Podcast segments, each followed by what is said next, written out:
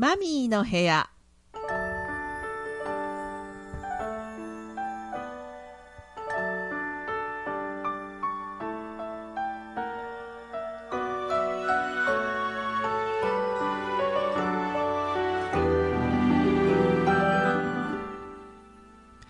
リスナーの皆さん、こんにちは。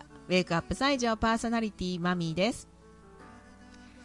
えー、7月に入りましたが、なんかね、梅雨が明けたって言ってるのに今日も雨ですね。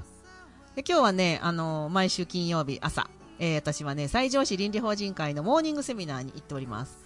朝の4時半に起き、そして、えっ、と、えっ、と、朝の5時半ぐらいまでにはね、あの、会場に行くんですけども、あの、眠たいですよ。でも、行くと、やっぱり、週に1回、ちょっと自分にをリセットするには、すごくいいなと、いつも思ってます。で、行ったら、やっぱり行ってよかったなって思うし、で、皆さんと交流できることがいいなと、いつも思ってます。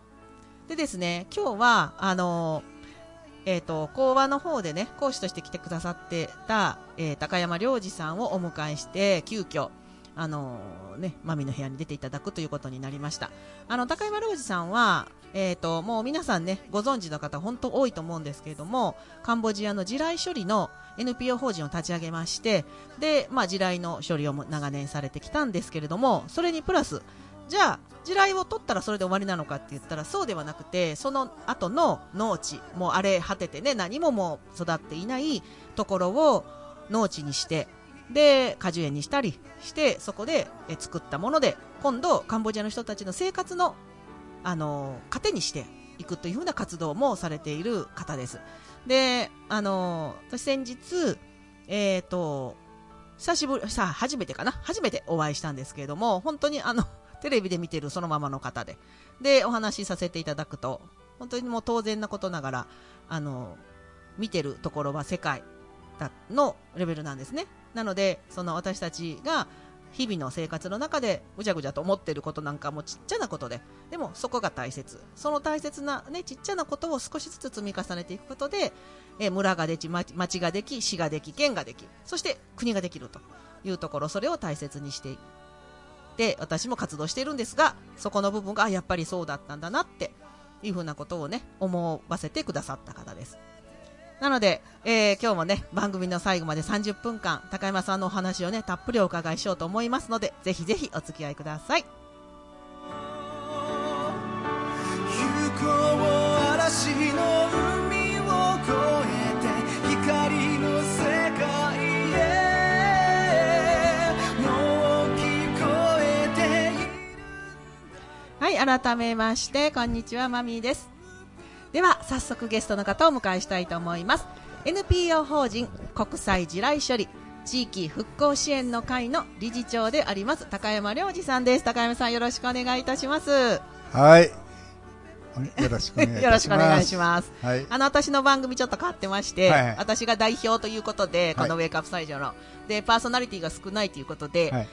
普通は番組って大体1日に 1, 回30分しか放送しないんですけど、はい私代表なので、はい朝の8時と、はい昼の12時と、はい夜の9時と3回 同じもの放送してます、毎週木曜日。そうですか。はい。なので、あの、へーもうね、これはもう代表特権やと思って勝手にやってますので、ええええええなので1日3回聞いてください。はい。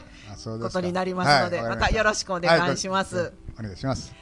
えっと、今日はね、あの、まずね、倫理法人会の方ではいご講話くださってありがとうございました。はい。はい。ね、その前も、はいえっ、と、朝倉の方でね、初めてお会いさせていただいて、はいですねあの時が初めて、はい初めてな雰囲気ではなかったんですけど、初めてお 顔を拝見させていただいたっていう。ね。ねどなたとお会いししてもね。ねあのー何回目かなと言ったら、いや、初めてです。あ、そうですか。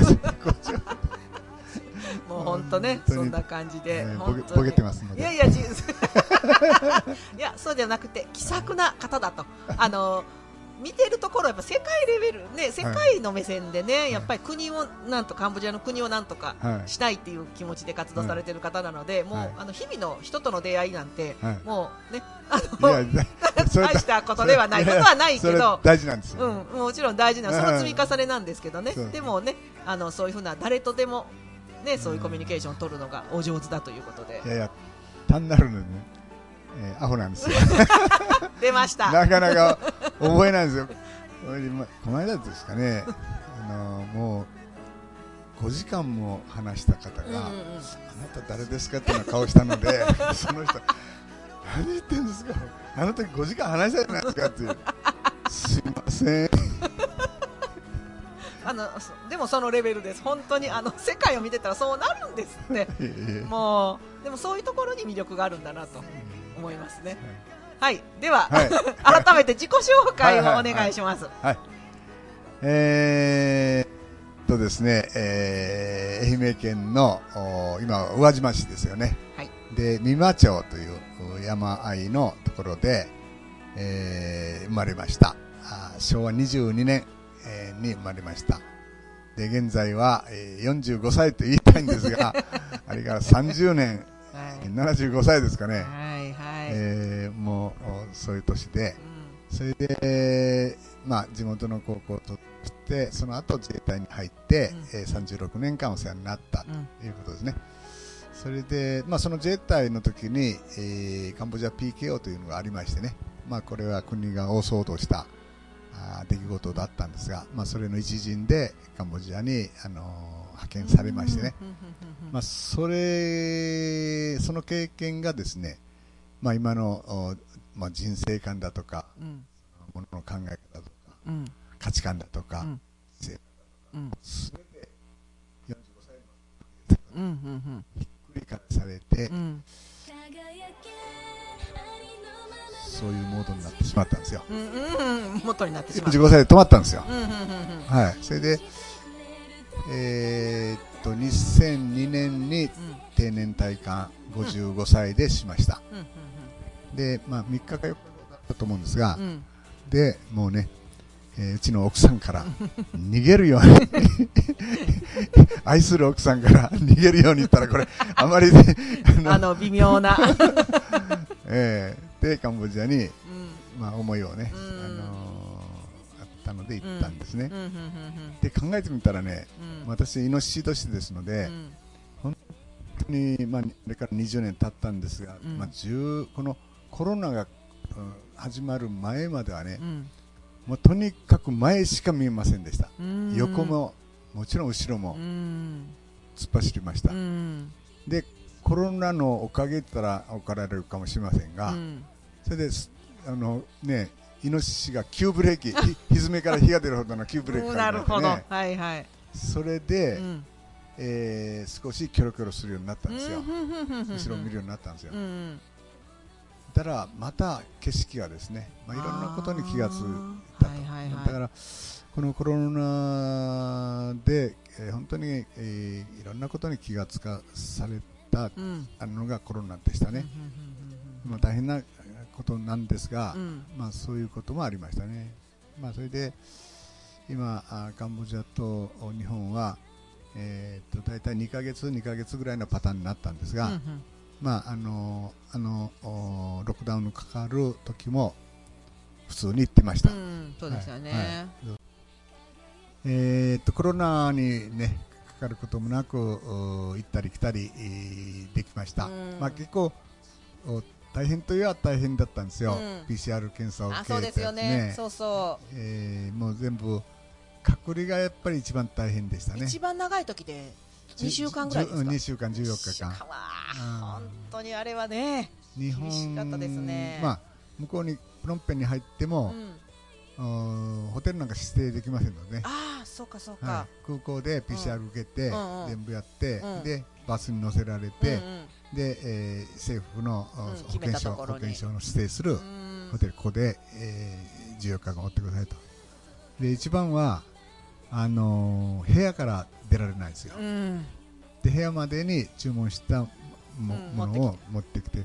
全くううさぎの生活ですよ、うさぎ本当そうですよね、はい。時間が来たら餌がはい来て食べて寝餌て。ええそれでまあまあホテルはまあまあなホテルを。うんいいところだったんですね、うんですけどしかしまあ結構あの w i f i も来てますのでね、で私はあのずっと講演をですね、うえーやってました、あなるほど、うん、あの Zoom の講演とかね、 Zoom ではいはいはいはい。やったのでそれほど退屈したということでなかったんですが、うん。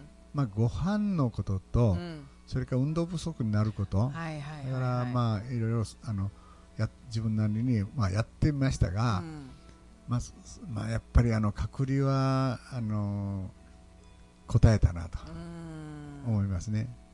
ねはい。運動不足になりますよね。はい、あのスクワットやったってね、もうすぐにあ飽きるですよ。そうそうそう。ね毎日毎日そんなねうできないし。まあそんなことやって、で出て、やれやれということで、うん。まあそれからカットするわけですよ。うん。ということは、えーっとね、14日、14日、28日間、うん。ロスタロスタイムのいやロスタイム。ほぼ1ヶ月ですよね。そう。行ってとあの両方のねね。両方ではい。出る時も入る時もはい、まあ私はできるだけロスタイムにはしたくなかったんですよ。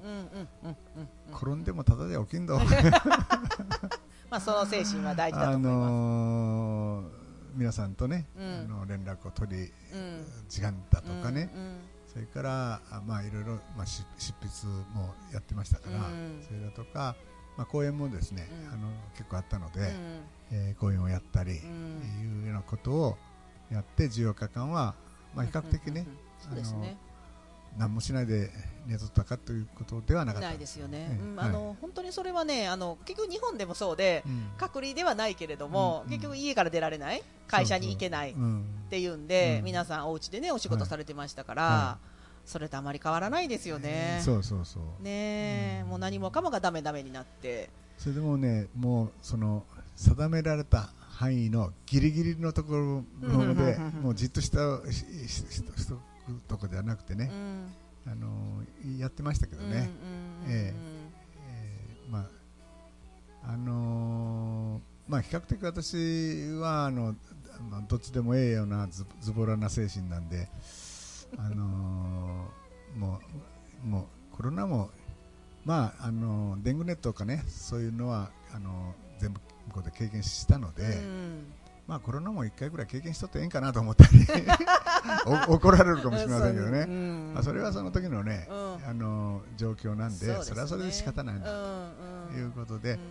まあ、全て経験中のあの私は大大切だと思ってますから、うん。それほどねコロナをさ避けてはうん。取らなかったんですよ、もうねあのできることははいあの皆さん、ね、マスクかけてるでしょ？うん。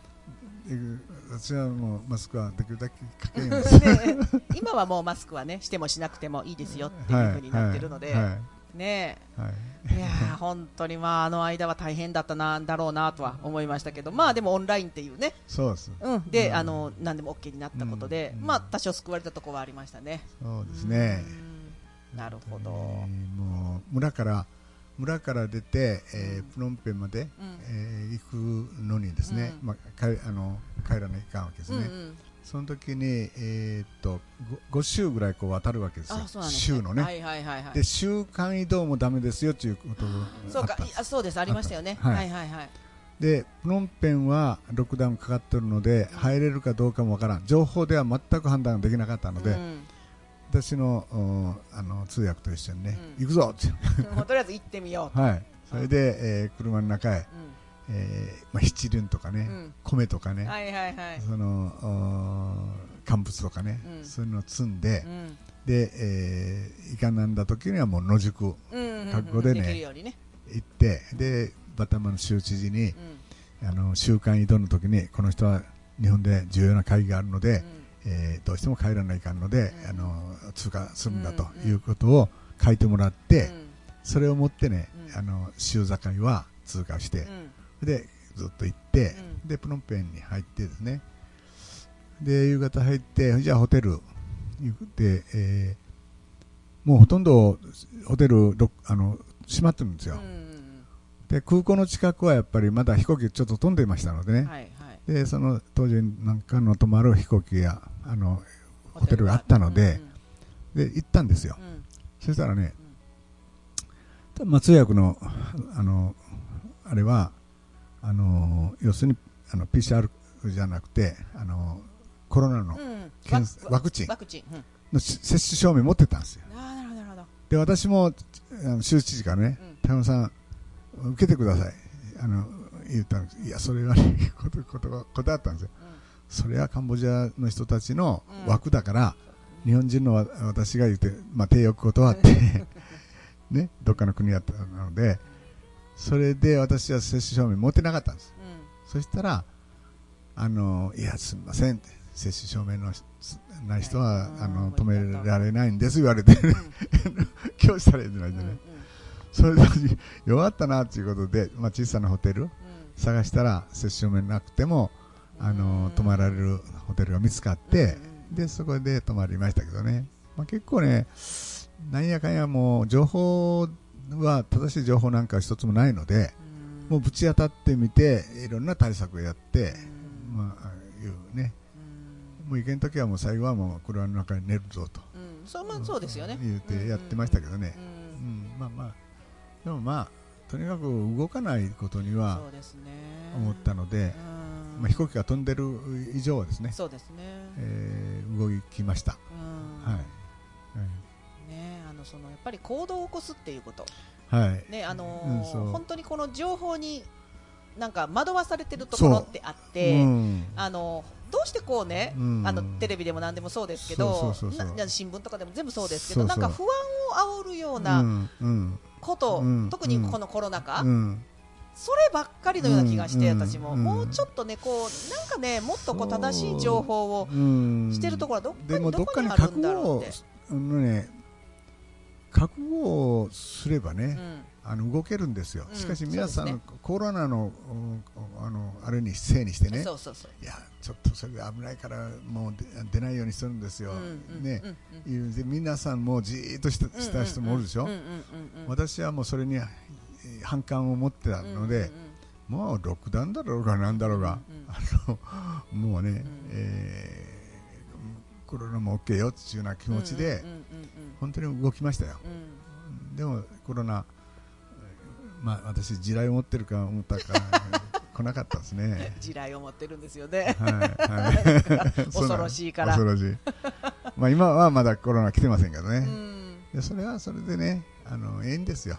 ううんん、だからもうとにかく前向いて進もそうですね。う。ううん。ん、前向いてね。うん、わかります、わかります。はい。はいうん。まあそんなんでやっぱり超慎重な人。うん。私今こう超慎重な人、うん。慎重な人、うん。普通な人、うん。ちょっとだけズボラな人 超ズボラな人これに分かれるんじゃないか5 段階ぐらいに分かれそうそうるんですね。10人だったらぜどっかに入りますよ、うんうん私は超ズボラではないんですけど、うん。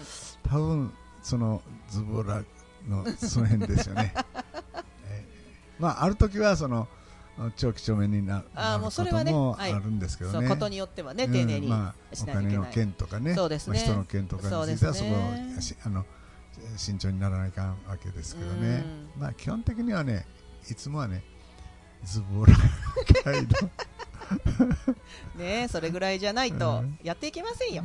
あのこのようなね、はい言ったら、多く私たちから言ったら本当にえこんなことをされるんだっていう。はいすごくね自己紹介が長くなってねもう18分が来てますけど。ここで自己紹介で終わったんです、はい、ここであのこんここでようやく何のお仕事をされてるのか。あのそうですはい、そこをね、あの、まあ、皆さんもご存知だと思うんですけど、はいはいね、あの、サクッと。そうですはい。ね、あーまあ、仕事というよりはあの思いのためにえー活動をしているということですね、まあ、カンボジアで地雷処理、不発弾処理ということをやりながら、まあ、地域の復興支援にえー携わって、まあ、最終的なあの目指すものはやっぱりあの平和構築というそうですね。ことでしょうね。はいまあ、はいこんなことを、まあ、これ皆さんのおご支援をいただきながらやってるというのが活動ですね。そうですね。はいはい。あの、本当に地雷処理をするだけならね、はい。あの、だけ、だけなら、だけならってのはおかしいけど、はいそれも簡単ではないですけど、はい。で、そのままで、じゃあ地雷処理したから終わりっていうね、はい。はい。人たちも多いと思うんです。よ。よくあるね、井戸を掘ったから終わりと。はい壊れても何しても知らない掘ったから終わりっていうね、人もいるけど、はい。その後のことをやっぱりその人たちがうん。そこで生活をしていくためにっていうことで、うん。そこの指導をされてるっていうかねその支援ですよね。指導支援をされてて生きていくことの方法を教えていくっていうことをされてるっていうのは本当に素晴らしいなと思ってます。いやーね、あれは、あのーまあ、亡くなられましたけど、中村哲さんという素晴らしい方うん。あとですね、よく、あのーまあ、こう比べられたりするんですけど、まあ、共通するところはね、まあ、何か自分のテリトリーで得意な分野、中村さんは医学、お医者さん、で私はまあ地雷っていうのがあって、でもう一つはですね現場で、えー現場にえー身を置かれたということですね、まあ私もまさにそれで現場で判断することが一番、あのーまあ、真実に近いんですよね、うんうんうんうんだから現現場でやる。そうですね。この2つが共通しておることだろうと思ううんんですが、うんだからまあ私はあの現場主義なんで、うん。えー現場であの判断をするとうんいうことですね、はい、そうするとですねいろんなあの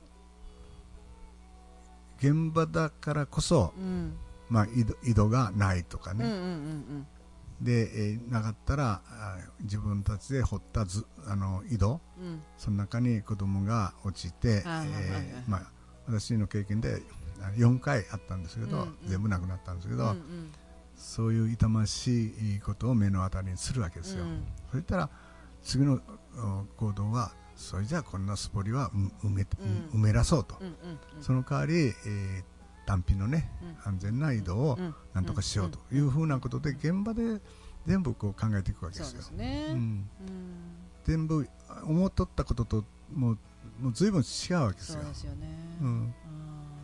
まああの中村さんもアフガンに行って、うん。えー医学でなんとかしようと思ったうん。ら全然違ったと、うん。ね。水だとかそうそうそうそう。食べ物だとか。だからなんかあーそのおあの荒れ果てたうん。土地を水をうん引こうと思って、うあの川をあのそっちの方にやられて今度はガンガンガンガンそのね土を掘って川を作られたというようなことでしょ、うんそうですよねそうでしたねはい。えー医学の前にやることはそれだということでドカチになったどどかたのおっちゃんになった。そうそうそうですよね。うんそうでしたね。で私も地雷というよりは、もう道路も直さないか、うん。それから井戸も掘らないか、うん。学校もやらないか、いうようなことがどんどんどんどんそれから働くとこないのであの日本の企業、うん。うん。まあ、来てもらうとかあったら、うん。あのそういう働く場所も作らないか、うんそうですっていうようなことをね現場でやったらもう本当にそういうことがねこれが例えばあの広報の例えば東京におるんだとか、うん。やったらですね報告を受けて判断をしてうん。こうややるわけですよ、うんそれはですねうん。タイムラグだとかうん。真実から違ったとかね、それじゃなくて自分がそこにおると。いうことがミソなんですよ、そうですね。うん、うん。そうなんですよ。そうですね。だから私はもう現場で判断するっていうのが私の基本的なうん。やり方ですね、うん。本当にその現場の人たちがはい。地元の人たちが何を必要としているのかっていうところを、あの日本にいたんではわからないですもんね。そうそう。そのまあ私は当時最初の団体はあの日本政府のね、うん。えーお金をおもらってましたが、うん。途中できちょっと気がついたのは、うん。あのこれは違うんじゃないかなとういうんことで、まあ、一番えー苦しいやり方なんですが、うん。皆さんの財布をもうねうん1000円、1000円、1000円お願いします。でその1000円出してもらった人は、まあ、関心を持ってもらう、うん。まあ、みんなが関心を持ってもらうことには話にならんということですよね、まあ、そのやり方で要するに巻き巻き込み型、うん。まあ、ちょっと言葉悪いんですが。巻き込み型っていうことで、本当にたくさんの方に、あのご支援をされながら今やってはいるんですけどね、うん、でまあまあでもあの結果っていうのはねなかなかこうで出てこないので時間もかかるしそうですね、そう簡単にはね、はい。出ないですから。でも、まあ、もう本当にいざるようなスピードでもうん。結果に向かって、うん。えいあ言ってるんだなとうんうんうん。いうことが分かるようにですね、まあ、私のフェイスブックなんかで、うん。うんあのできるだけお知らせをしてるんですよ。そうで。すね。はい。はいはい。いやー本当にあの私なんかね、私個人で一人で考えても、はい。いろいろこうし支援したいこと、はい。寄付したいこと、はい。何かで応援したいことはたくさんあっても、うん。できないんですよね一人では、うん。うん。限界があって。それをうん。ね一人がたくさんが集まって一人でするより10人、はい。10人なら100人、はい。100人より1000人、はい。でした方がはい。絶対大きなことができる、そうなんですよ。ね、たたったそれが1000円かもしれない。100円かもしれない、うん。子供がね,、うん。ね10円でも持ってくるかもしれない、うん。それがでもねうん。1000人、うん1万人集まれば、うん。十分な金額になるしそこで一つの何かがそうそできるんですよね、うん。その気持ちをみんなが一人一人が自分一人なんかね、こんな金額でなんか何ができるのじゃなくって、それをたくさん集めていくっていう、んん。で認知そういう人は結局認知度も広がっていくので,、そうなんです。で一般ねそこをしないと、うん。ただ、一部のお金がある人だけがやってても、うん。それは一般の私たちのところにまでは広がってこないのででもぬくぬくとした日本の中にいてね。そうそうそう。ね世界の現実を知らない、うん。カンボジアの現実を知らないうん。っていうことで、うん。ぬくぬくと過ごしてしまう、うん。で日本がどんどんダメになっていくっていうね、その危機管理が。本質的なところにこう思いをいたすということで、うん。まあこの間私あのまあ兵頭さんというまあ名前出しますが、はい。あその人があのひょんなことから私と知り合って、うん。で、えーじゃあいあのカンボジアに行きたいんですがどうですか？どうぞって言って出て来られて、うんうんで1回目。うん。が相当の感動を受けられて、うん。で2回目も来られて、うんじゃあ自分がこんだけね、うん。人生観だとか価値観だとか、うん。そんなものがそのおどんでんするぐらい、えーショックを受けた、うん。まあ、いいショックですけどね、うん。だったらここへみんな他の人も来てもらいたいと。いうようなことを考えられて、それで私にえー相談があってその多彩園という村なんですが、多彩園に行く会というう会を知られてねで活動されたりしたんですよ、じゃあただ行くんじゃあいうことで何かの目的でみんなのその目的共有でね。で学校じゃ学校じゃあの旧ただその人が考えられたのもこれも素晴らしかったんですが一人500円はい。を500円でしたね。うんいただいて、うん。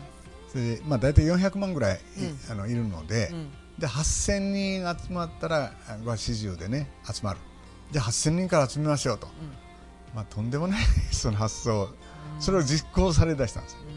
うん。その中にはね小学生の子が500円を出したっていうのがあるんですよ、はいはい。500円ね。でその500円出した人は、まあ、ごご希望によってそれができた時にはうん。それを見に行こうと。うん。カンボジアに。うそうしてカンボジアに触れようと。んうん。でそこからなんか気が付くこともたくさんね。うん、ああるだろうというようなことを今あの進行中で、それがもう400万あの以上集まってそうですね集まりましたね。はい。